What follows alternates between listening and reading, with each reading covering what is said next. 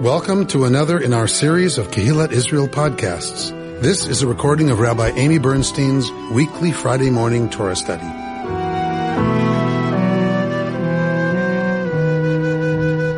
We are in the third year of the triennial reading, which means this morning we're going to be studying the text uh, related to the story of the Migdal Bavel, the first two years of the triennial division, we are studying, of course, the different understandings of the flood narrative.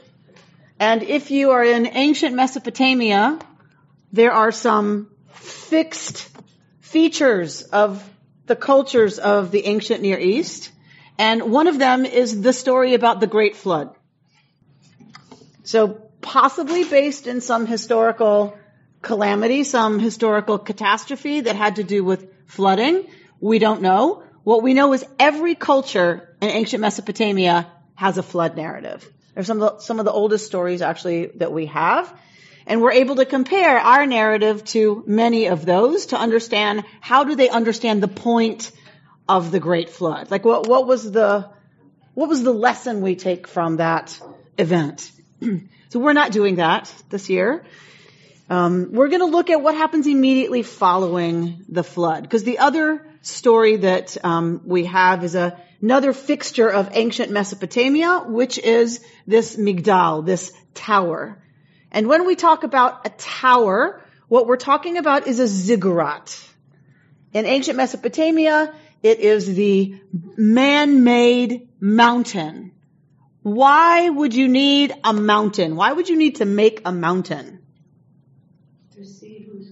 if that, if it were for defense, you'd be 100% right. Get closer to God. To get closer to God.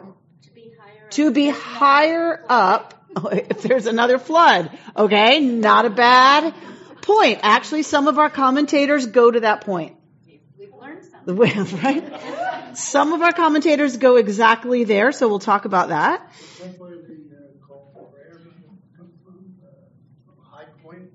So, so this idea that the higher one gets to heaven, we'll just use that word, um, the closer one is presumably to the realm of the gods, plural. Right? So if you're going to receive from the gods, you need to go up to where they hang out. You, you need to get as close to them as possible. So in the ancient world, one of the you know, one of the points of a temple was for you to be able to ascend and be closer to the gods. It is also, of course, a demonstration of human ingenuity, human ability to do massive building projects. Uh, and if we should doubt this, all we have to do is look at Egypt and look at the pyramids, right? If you want to leave a great big old testament to how much you can control human labor and resources, the pyramids are to this day a stunning, stunning example of that. So we are not dealing with a ooh unique set of circumstances here in Migdal Bavel in the Tower of Babel story. Rather, as always, we're looking for what is the Israelite reconstruction of that idea unlike the flood narrative that has lots of partner stories in the ancient um, neighboring cultures of Israel, there is not one about a tower like this in any other culture of ancient Mesopotamia. Any ideas why? Maybe you'll have one by the time we're done. All right.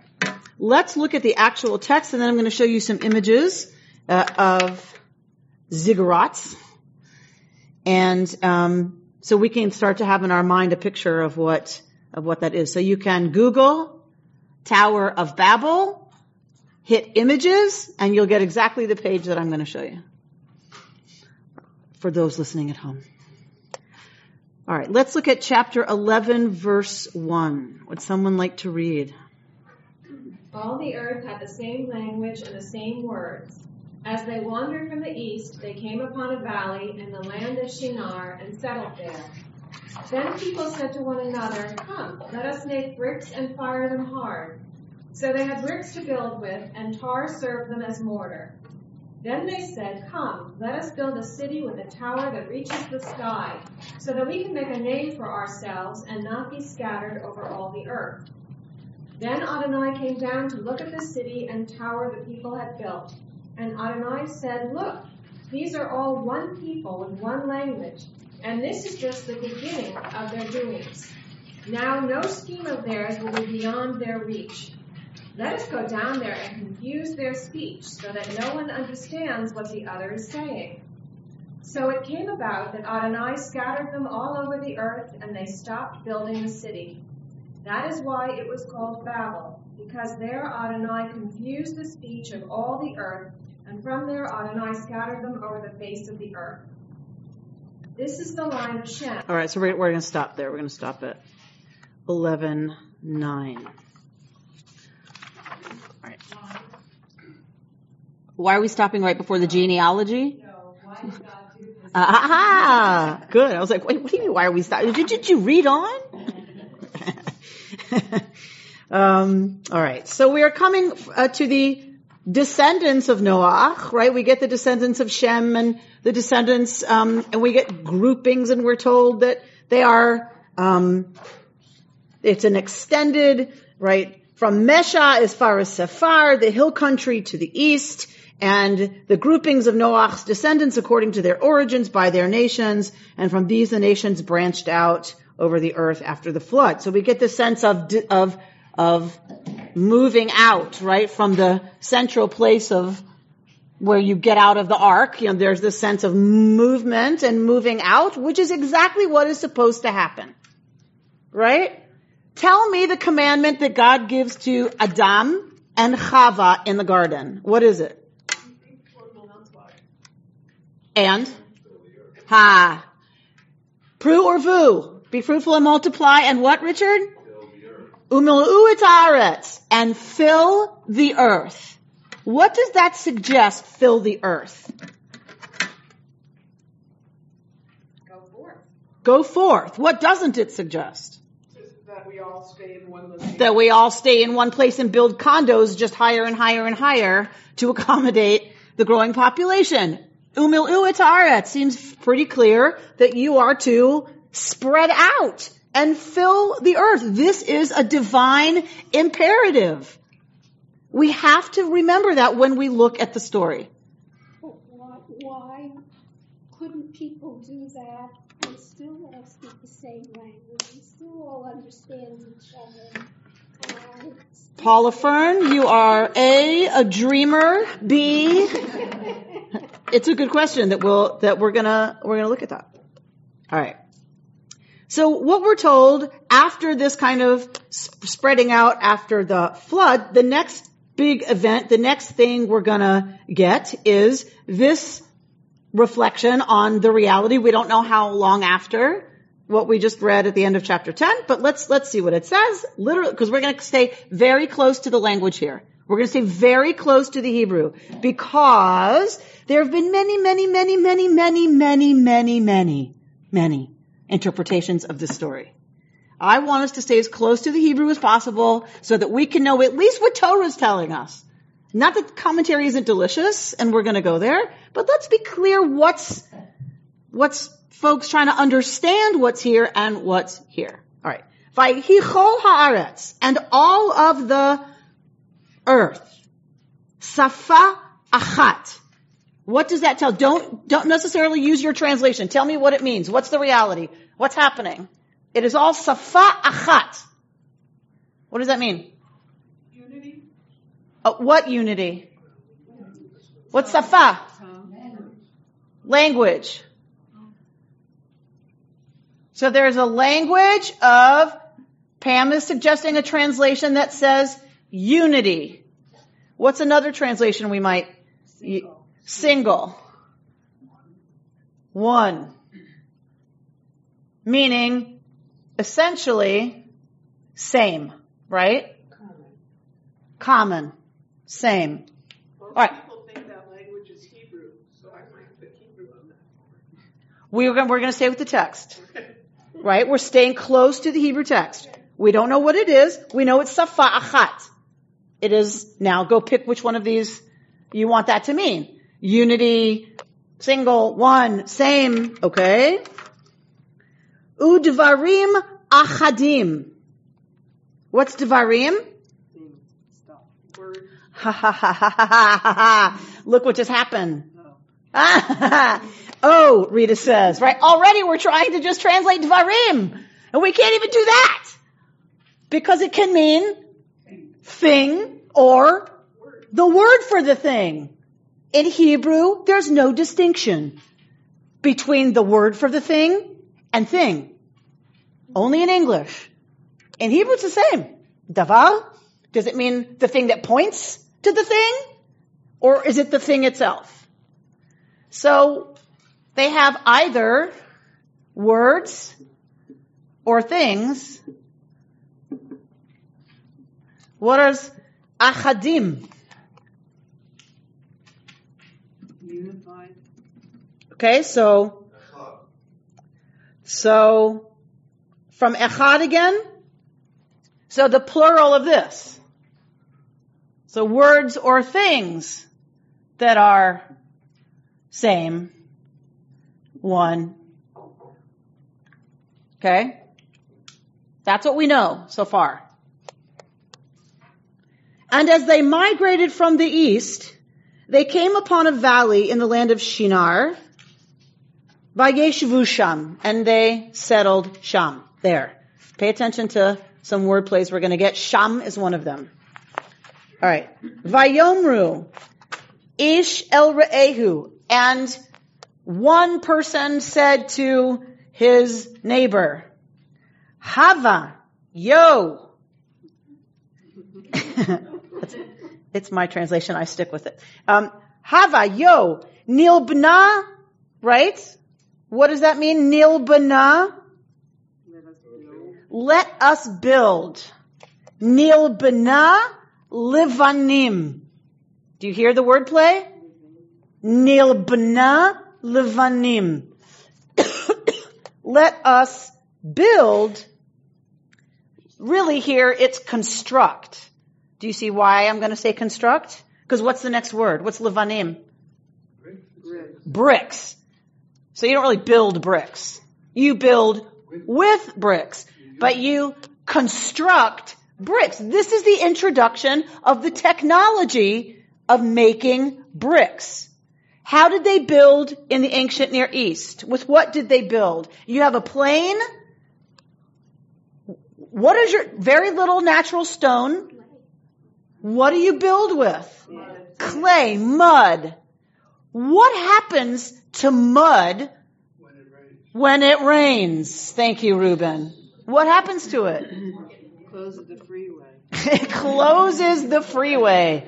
Yes, it does. Because it disintegrates. It melts. So how do you prevent mud brick from closing the freeway? You bake it and you bake it hard. You've learned how to make a fire hot enough to bake and use some other ingredients in the clay that are going to really like he- make it hefty and you're going to bake it so hot that it becomes super, super hard and the rain and time and sandstorms and wind are not going to tear it down so easily. This is a huge innovation in human technology. One of the biggest innovations in human technology is the ability to build shelter, to build buildings and complexes of buildings that can withstand the heat, the wind, the rain, all of it. Okay, this is huge. So this is pointing to a moment like us getting fire. It's like that. It's that big. So when it says kind of, you know, skipping along in your translation, let us make bricks, right? That is, stop, right? Huge moment of human evolution right here. The dawn of building technology. This is huge. Because now you can live on the plain. Because what do you live in if you're on the plain? Or, I mean, but, but what would you dwell in? Tents. How well do you think those sometimes do against, right? Some, they're certainly not permanent solutions, right? They're, they're certainly not as secure in times of war or times of other things. And, right, this is a much, much more stable, long-term, think the development of agriculture, much more long-term beginning of the city. Right? That's exactly right, Reuben. That's exactly right. The tent is made for semi-nomadic pastoralists who are traveling with their flocks.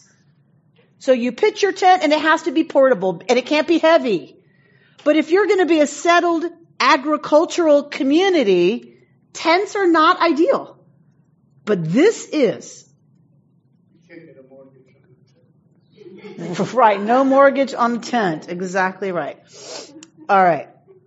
So, Nil B'na Levanim, let us make a dawn of technology. Let us create a new technology, Venisrafa, right? We're, and we're going to burn these bricks and burn them hard. The doubling of the word srefa. Hot, hot, hot, hot, hot. Vatihilahem.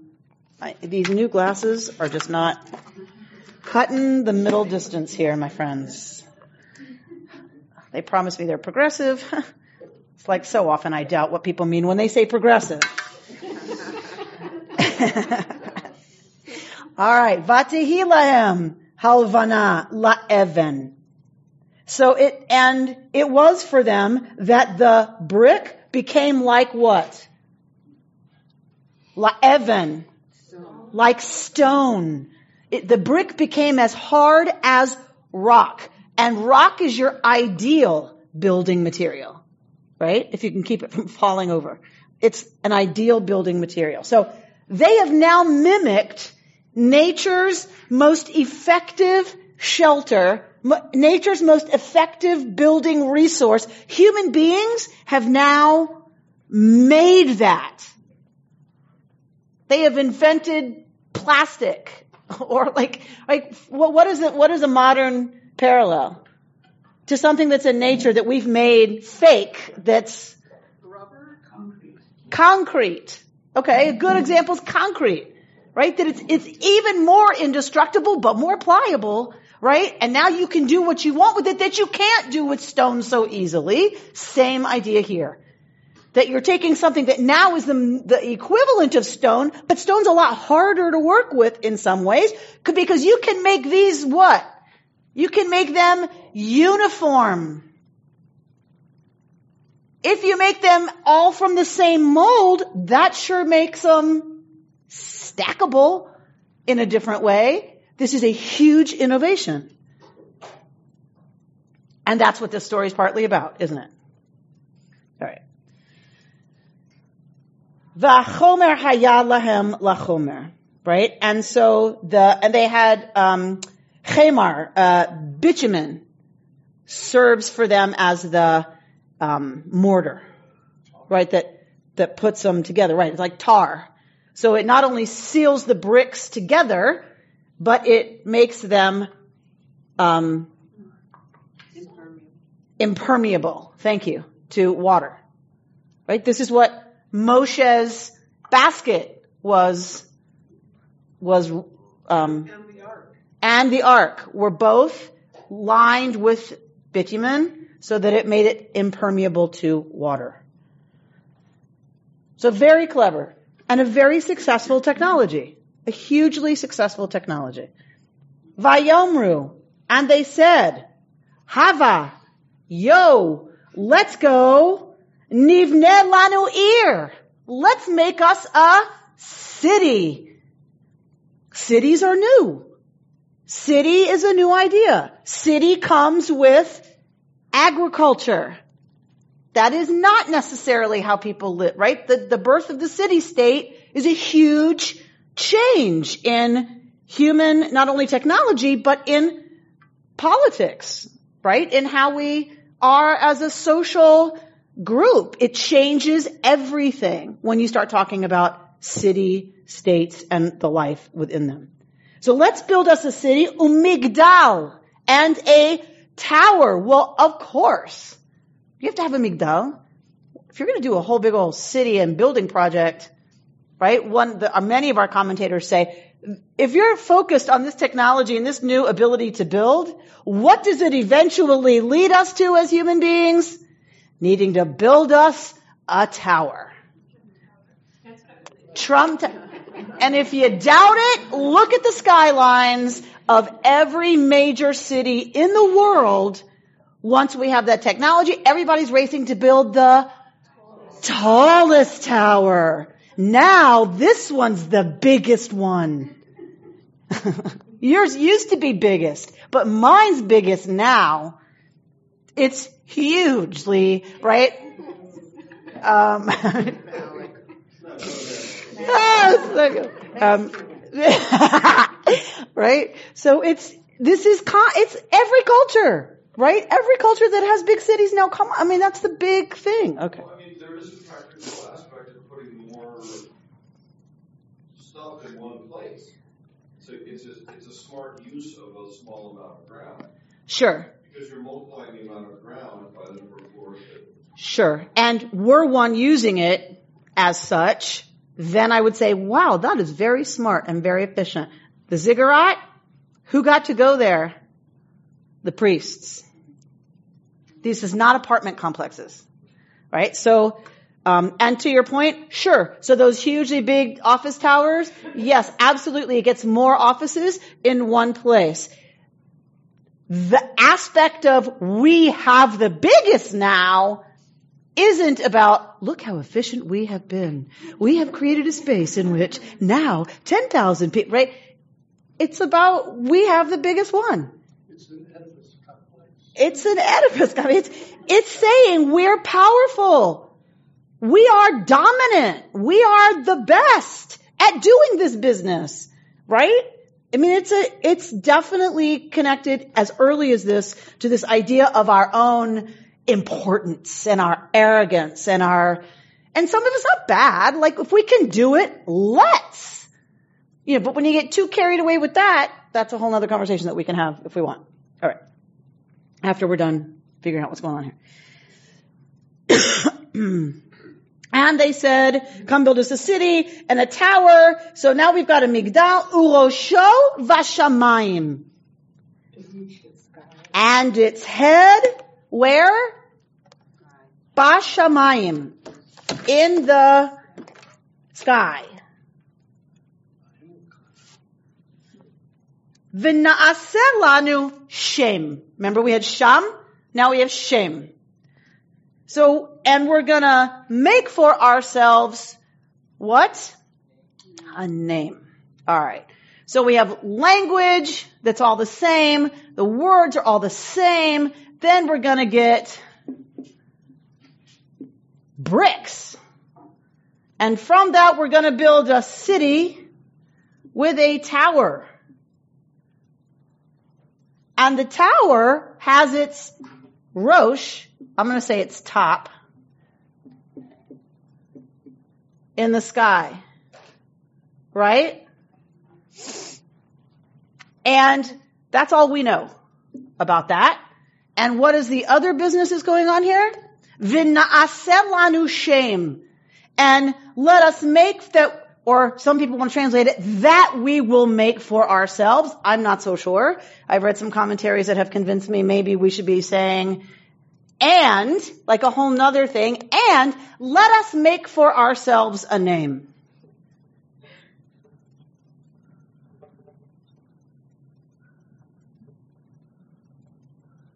Alright, that's what we have going on. That's all we know. From the text. Anyway. Oh wait, no, sorry, there's one more. Let's go on a little bit more. Um, Does, does name mean like reputation? we're, we're just going what we have, and we're gonna go there. Sh- So, Naseh lanu shem, pen, what does pen always mean in Hebrew? Pen means lest. It's hard to translate past that in English. How do you say lest? Huh? So In case. Otherwise. Cause, and not in case, cause, cause that's an if. Lest is in case not. Like, to make it that it's not whatever that is. So, so otherwise, otherwise what? Nafutz al panei chol haaretz. We will be scattered all over the face of the earth.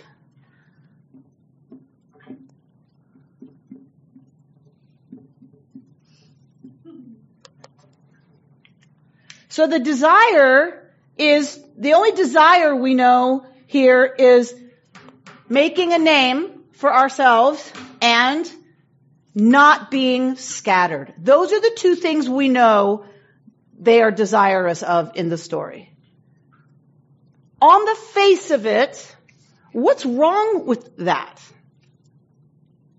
They were supposed to fill the earth. Okay, so the one thing we know from Breshit is they can want this all they want. There's nothing wrong with this. There's nothing wrong with wanting to be together.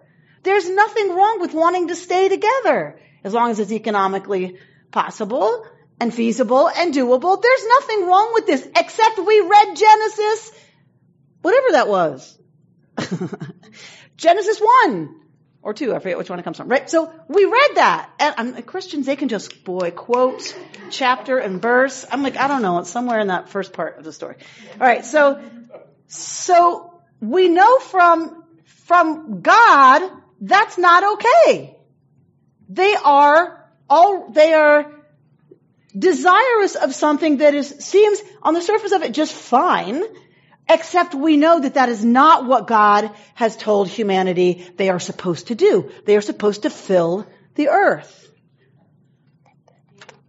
Is there a reason you used a lowercase g? No. Um, all right. Let's see.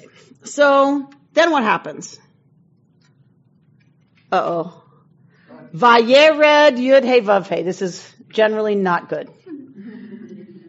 Vayered Yud He Vav. And Yud He Vav comes down. Lirot et ha'ir. To see the city. Alright, so why?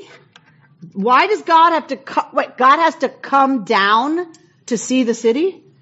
Because God needs progressive lenses? What? Well, in the hundred part, when somebody comes down on someone, they are you know, punishing them or bringing down a hammer. Right? I don't need to know exactly what's happened downstairs, but if I say, don't make me come down there, what does that mean? Right? It's like, like yes, I know something's happened, uh, right? I heard the crash, right? Don't make me come down there. Coming down there implies not just that I know about it, but what? I'm gonna do something about it. Right? So, and God came down has even in Hebrew that sense of mama's coming down, not just, oh boy, Reuben says, not, right, not because God didn't know before, but because now it's time to act. One possibility. The other possibility, literally, what have they done? They have built a tower with its head in the heavens, presumably why? What are they trying to do, presumably? Get closer to God. And so God in some way here makes them fools. Because God comes down. It's like, what, what, really? Y'all think that's how, really? Watch this, right? And comes down, like, you could have stayed flat. And I'm still here, right? Like, alright, so God comes down to see the city, Ve'et HaMigdal, and the tower Asher Banu B'nai Adam, that the descendants of Adam have built.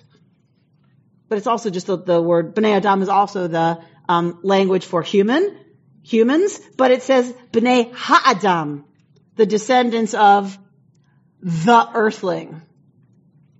What they've done, what they've built. Vayomer Adonai. And God says, Hain, Am Echad. Right? So, so God says, if as one people with, and one language there is for lekulam, for everybody, v'zehachilam la'asot, right? If this is how they have begun la'asot, to do, to make, to behave, the ata, then now, ata with an ayin, ata, now, lo yibatzer mehem kol asher yazmu la'asot. An excellent translation, I believe, by Reuben. Then there's no telling what they will do. Which is a more accurate for me understanding of the text than nothing, I mean, and it's literally, then nothing that they want to do is going to be impossible for them to do is really what's here. Okay, before I start explicating, let's just finish the story. Um, Hava, yo, we're gonna go, I'm gonna go, let's go. It's let's go, right? Let's go down. And what is it? What's the next word? Vinavla. Ah. Confuse them. Confound the, I just love all these translations. What's the first word we had? Neil Bana. Let us build. And what are we getting here? Navla.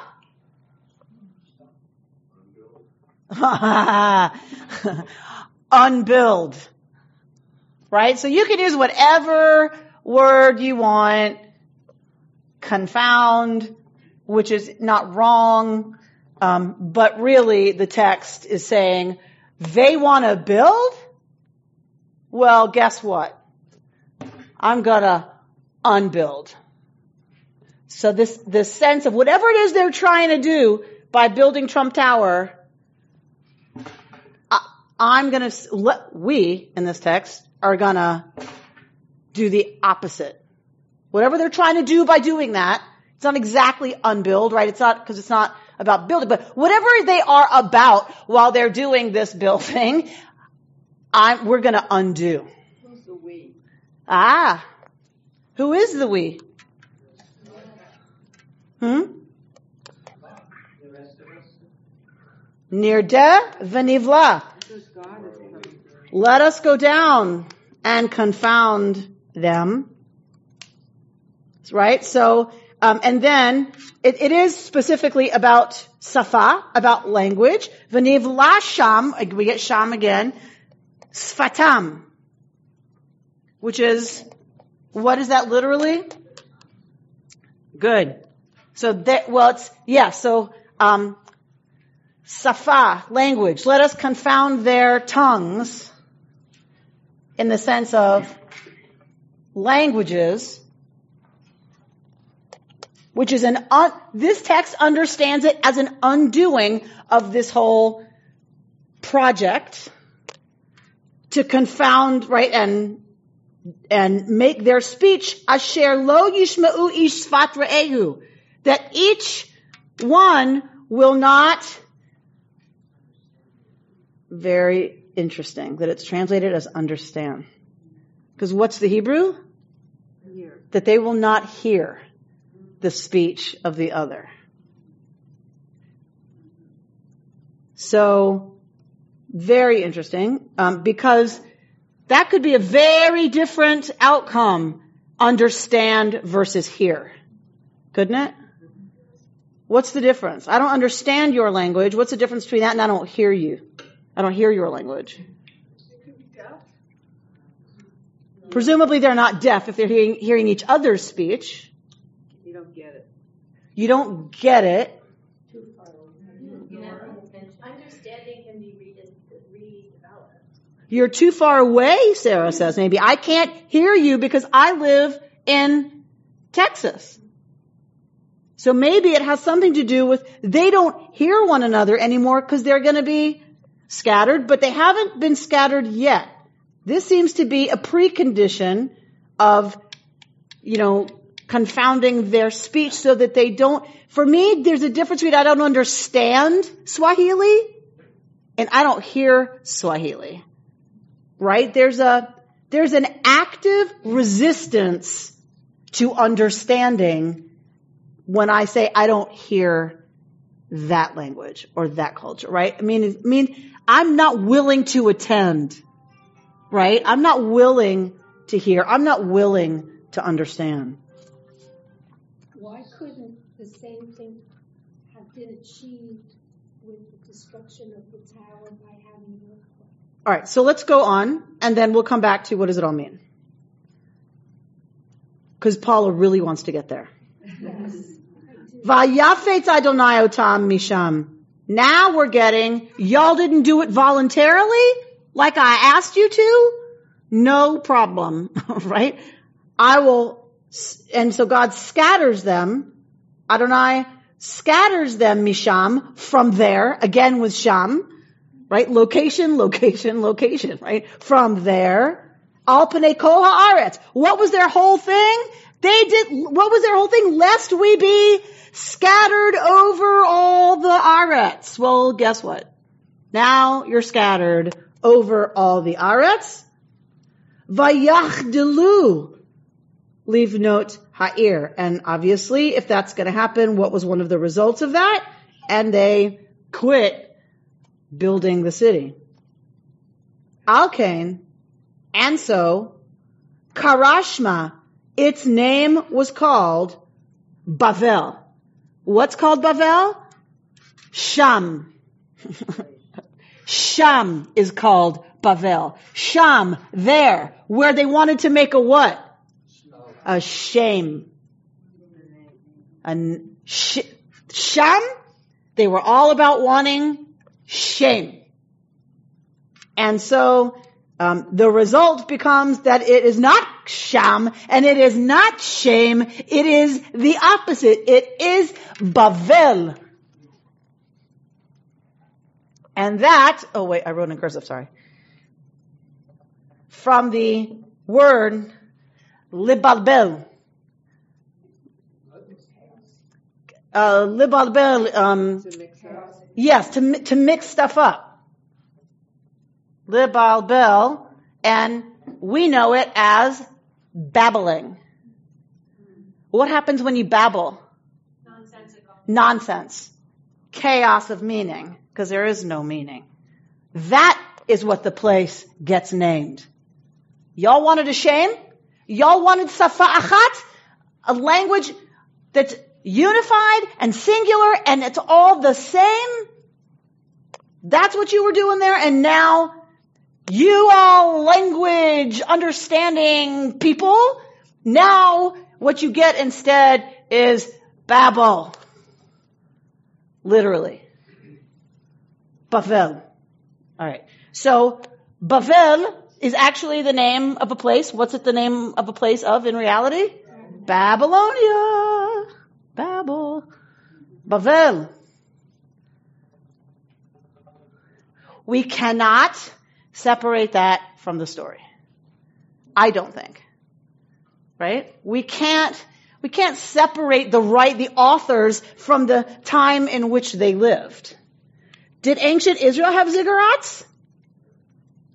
Ancient Israelites, did they have ziggurats? No, they did not.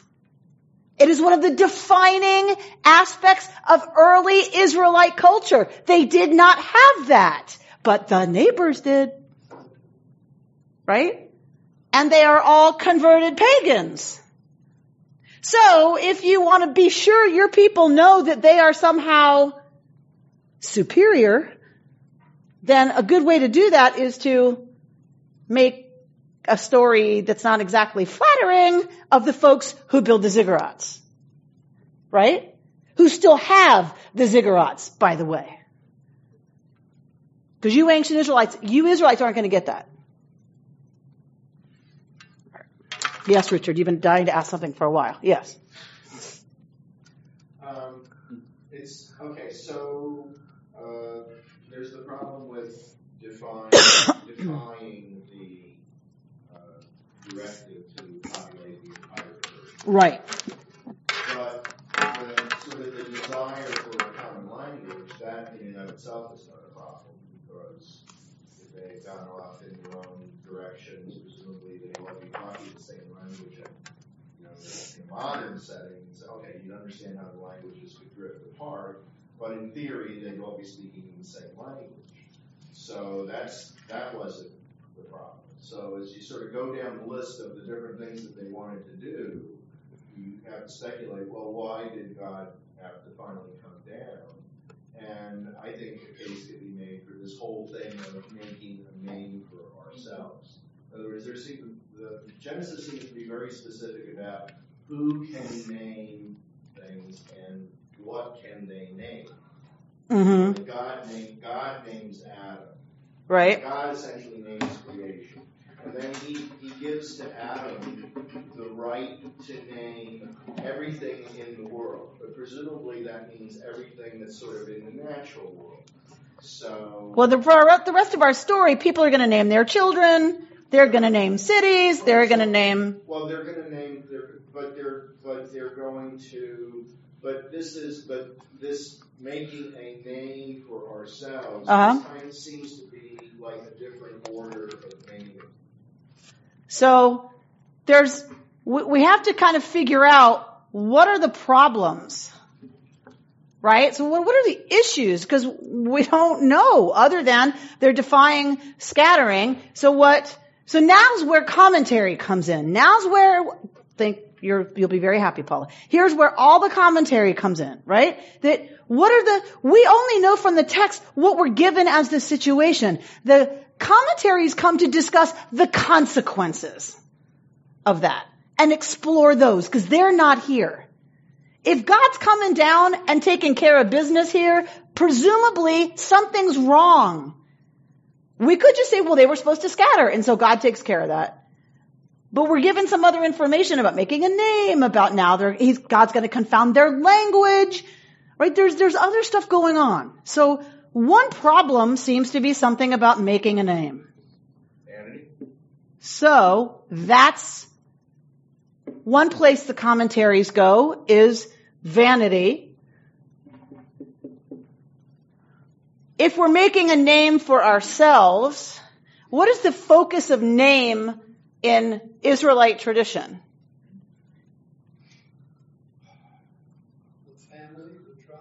The family, the tribe. You know, each human being has a name, but in a, in a very large sense, it's the name of God. You will go where I cause my name to be. That's going to be the temple. You will go where I cause my name to dwell, and you will know me by name. Naming is often about God. Shem HaMefurash, the unpronounceable name of God. Yes? That if all of the focus on, is on making a name for us, they have forgotten the important name. Hubris. Which is beyond vanity, right? It's even worse. Hubris. And if we're focused on our name and not that name, then the other danger, and, and I, I think I'm pretty sold on arguments that want to conflate all of this together. Part of what the cost of that unity is and focusing on our name and building our tower and yada yada, part of that is not any longer being in relationship to God. Because that's something bigger than you. And if the focus is us, we don't really want to focus so much anymore on what's larger, what's bigger. All right. One problem. What's another problem? Who knows what they can do in the future? Who knows what they can do in the future? God certainly seems to be very concerned about that. What we can do, if they can pull themselves together and develop technology to this extent with one innovation, they can now live in the, in the valley safely with no rock around. If they can do that, I knew this was a problem. You can hear God saying, I knew this was a problem. I knew they needed to spread out. I knew they needed to divide. Because if they're all focused on one thing, then they're making stuff possible that's probably not a very good idea. Right now it's a tower. Next millennium, it's going to be what? Nuclear weapons. Exactly right. It's going to be nuclear weapons and cloning, global warming. But that's hap- but, but that's happened despite the fact that despite despite Because we didn't listen. We didn't get it. And we still repeat the same mistakes and we still want to focus on what we can do and not out there on the broader set of values, ethics, morals, teachings, history that tell us not a good idea. Just cause we can, should we? And we have forgotten the should question. And so Torah often is not about, oh, so God fixed it. Especially in Breshit, what, God did something with a flood. How did that turn out? Guess what? Human beings are the same, even after the flood, right? So Genesis, a lot seems to be about God fixing it and then realizing and learning, oh right, I'm dealing with human beings. Because now they're in Atlanta doing the same thing. Or not, God forbid I should single out Atlanta as doing bad things. Oh, of course it starts with the tree of knowledge. Of course. Essential struggle between humanity. Of course. Yes, absolutely. So, Lynn? was the last time that God really interacted with humans was when He left us, and left Moses, and then we went into the land of Israel. So, as as I'm Wait, wait, wait, wait. What? Okay. When when did we last hear from God to man? Was that with Moses? Prophets. Prophets. So you mean a direct theophany? It depends. Does, you know, the sun standing still count with Joshua? I think she just means in our story so far. So because Well, but that's Exodus. right. She's talking about Exodus. So our story so far, we're just in No, no, Genesis. no, no. Oh, the the last time in our history that So, uh, God really comes in and interacts because it makes me think that God creates man, man messes up, God comes in and cleans it up. Repeat, repeat, repeat. And then God finally says, I'm done here. I'm going back where I came from. They can just handle it. And, and so as we look at all the tragedies and say, where was God? So, So- this kind of, for me, mm, says that God kept interacting and trying to fix things and then finally said, I'm done. so you're right. That's ultimately the response of the tradition. It's not so linear. It, it happens post exile. That's when it happens. With the destruction of the second temple and the Babylonian exile, that is when God recedes to God's heaven. That is when the tragedies are such that people say God must have retreated because we keep doing the same thing and God's fed up and retreated to God's heaven saying, y'all deal with it. Absolutely, that is the reaction of the literary culture and on some level of the theology of the Deuteronomist, right?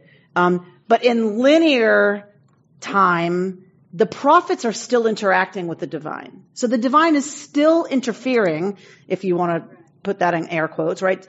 Interacting, interfering, trying to help, trying to fix, trying to, is that still happening further in our story than just entering the land of Israel?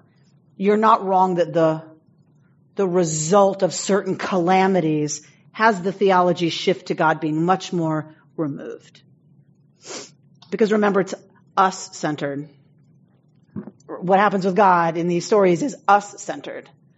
And it's when we feel abandoned finally and completely that God has been seen as retreating. Daniel? Just wondering, as Linda was going back a little bit, why God paid little heed to Cain's offering?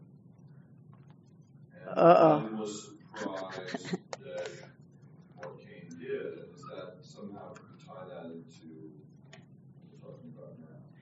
So it's not separate in that human beings are displaying certain things for the first time. That's true. Like this is the first time that there's murder. Um, I don't know that God is surprised. I don't know. That, nowhere are we told that God's surprised. God's God's going to confront Cain about it. Where's your brother? Right. So what have you done? Same with when they eat from the tree. What have you done? So the Why, why would God pay little well, so that's that's a very long rabbinic conversation, which you and I can hang out over lunch sometime and discuss. There's lots of rabbinic writing about and commentary about what's what's up with God there, because didn't God cause it then? I mean, that's the disturbing part. Why does God favor one and not the other? There's lots of justification for God, of course, right? The rabbis have to defend God. So there's lots justifying God and a lot of people just go, cause that's how it is. Well, Cain was a farmer, which means city, to be anti-urban. So then you have different authors of different texts. Is it really a text written to put down, you know, the semi-nomadic pastoralist written by the agrarian culture? So there's, there's lots of levels. Um, yes, David. Yeah, but is, is, is this the setup that we see all the way through of the narrative that God created man with free will? Yeah. And this starts here and it goes all the way through, and yet at the same time, to get, to make this logical, to make it as coherent, you have to have a consequence for behaving in the way that God doesn't want. And that's what we see all the way through this. Is that what's, what's going on here? Because, you know, logic of, of building a city, a community, of getting together makes a lot of sense. Unless there's a reason you shouldn't do it. Right. And so this story doesn't seem to suggest there's anything wrong with living in a city necessarily. What's wrong is, You're not listening to me. right. Now you've built a city that's devouring, you know, I mean, and, I, and when I go to our case, and I, I will go back to Atlanta actually, where I come from, right? It's now a monster city. It has devoured every small town around it. It's now a monster city, right? When you start talking about that kind of traffic and that kind of building and that kind of, so, so it's not that cities are bad, but if you're not listening to me and saying, okay, how do we build a city in which everyone has housing, everyone has food, we're not gonna devour the planet and its natural resources to a place where we're now killing the planet, right? Forget what it's done to the ecology of the place, right? That the, native birds and whatever who can't live there anymore, right? So it's not necessarily bad that you live together, but it needs to be in line with the values that you understand to be about me, God, right? Godliness. But God doesn't. God acts. Right, so all of this is pre-Torah. So in part, you start to understand how revelation is seen by our tradition as a loving thing. Because how can I keep just coming down and undoing what you do if I don't give you a set of understandings about what it means to live a life of godliness? And if you don't listen to me, I will hurt you. Yes. Yes. And on some level, it's not just, obviously we have to step out of the literalness of the stories, but it's because that's the consequence. Not living in line with godliness and holiness has a price. It has a real consequence. It's called nuclear weapons. Okay, so now we've got nuclear waste. Did God kill us with that? No. That's the consequence of just because we can, should we, should didn't weigh in heavily enough. And isn't weighing in heavily enough. And so it continues to produce the same death, sickness, destruction over and over and over, and we still don't get it. Is there any significance to the fact that this was in Babylonia near the Tigris Euphrates? It's significant that it's Babylonia. It doesn't need to be Tigris Euphrates. It has nothing to No. do with the rivers or anything. No. It's Babylonia. It's a competing civilization. I saw a hand over here. Um, I think, if I'm recalling, um, that David said something about God will hurt us, and uh, to me, it, that we are So, right. So that's what I'm saying. We're making a shift from the literal language of Torah, which is I will hurt you, to we are creating that now. Pam? I'm reading a commentary that this is a generation of PTSD people. Yeah. Having survived the flood. Um, and so now they, they do have unity where they didn't before, um, the flood. And, um, and their, their concern is with survival. And there, there's not a, a quality of life or what is the content of our life. They're just trying to survive. So they're building this tower, and in it is, it's not filled with righteousness and good deeds. It's just, it's a survival PTSD tower.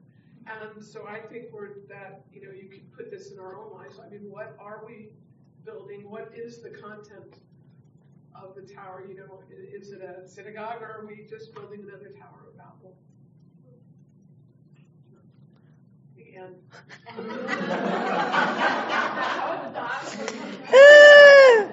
Um, so for for ziggurats, hundred percent.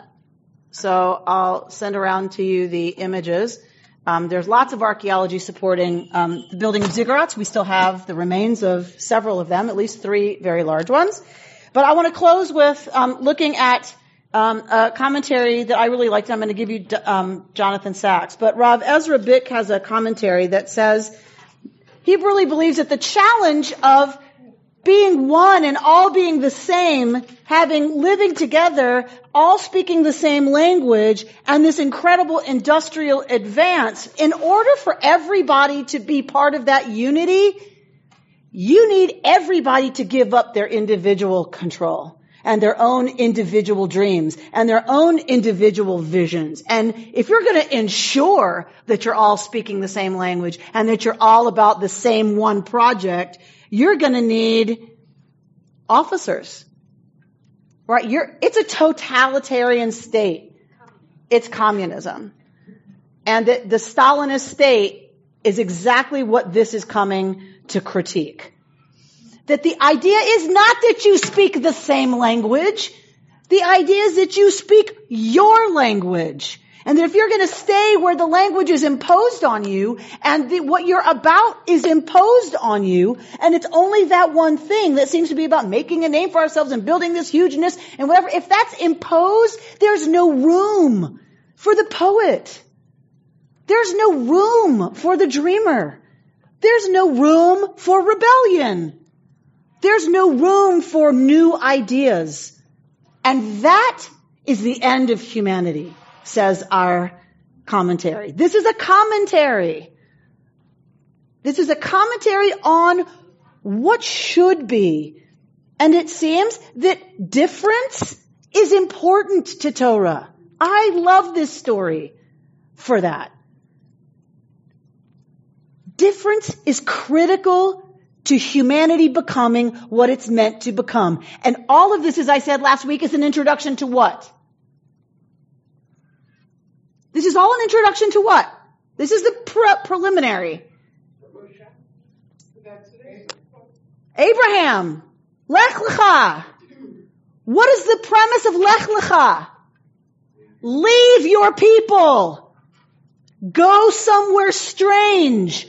Go forward. Go where you're going to be a stranger, where you're not speaking the same language, where you do not share the vision, where you do not share the goals, where you do not share their history. And only that, dafka that, is what is going to result in the birth of the Jewish people, who has always been different,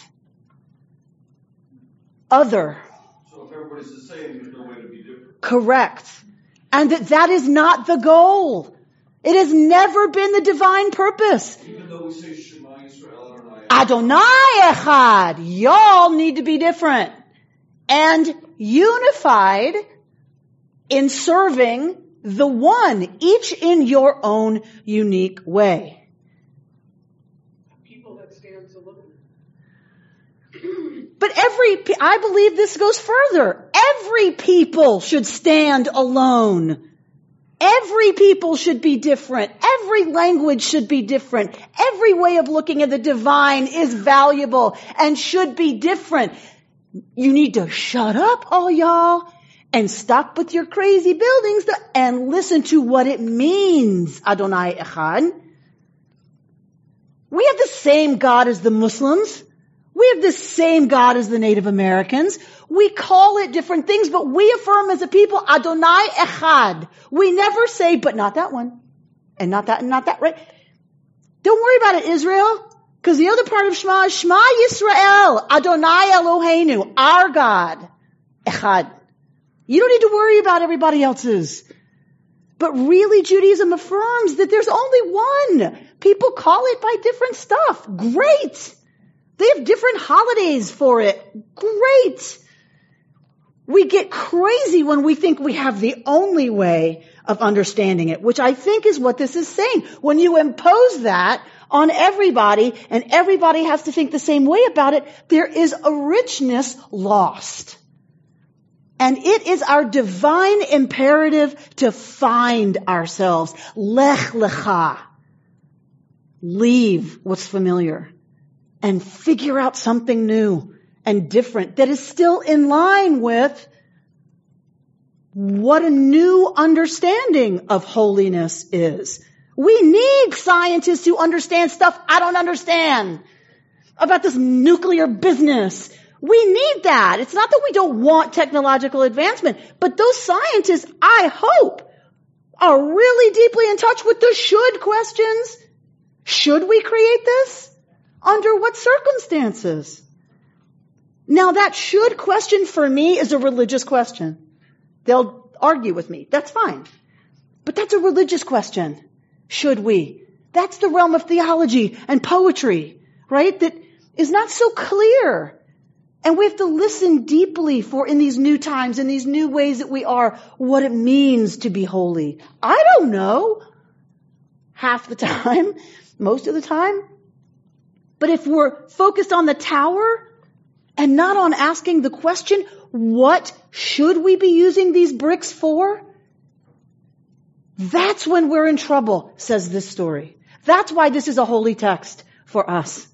Because we have the bricks to house every child in this world. Is that how we use them? There's 40,000 foster children in LA who don't have homes. How many homeless do we have in California, in Southern California? People with no homes. We have the brick. We have the technology and we have the money. We just choose to spend it on way different kinds of towers, don't we? We want to build other stuff. So I'm going to close with Rabbi Jonathan Sacks and give it to you to take home. Talking about diversity and finding our own way. He says, only when God is God can man be man. That means keeping in heaven, keeping heaven and earth distinct, going to this place of building the tower that has its head in the heavens. He says we need to keep heaven and earth distinct, organizing the latter only under the conscious sovereignty of the former. Without this, there is little to prevent human beings from sacrificing the many for the sake of the few, or the few for the sake of the many. Only a respect for the integrity of creation stops human beings from destroying themselves. Humility in the presence of divine order is our last best safeguard against mankind arrogating to itself power without restraint, might without right. Babel was the first civilization, but sadly not the last, to begin with a dream of utopia and end in a nightmare of hell. A world of tov, of good, is a world of havdalah, boundaries and limits. He's talking about the fact that creation is about separating. differentiating, right? Dark from light. Um, that it's about differentiation, that that's a good thing. That's tov, that's good, that's what creation is. Those who cross those boundaries and transgress these limits make a name for themselves. But the name they make is Babel, meaning chaos, confusion, and the loss of that order, which is a precondition of both nature, the world God creates, and culture, the world that we create.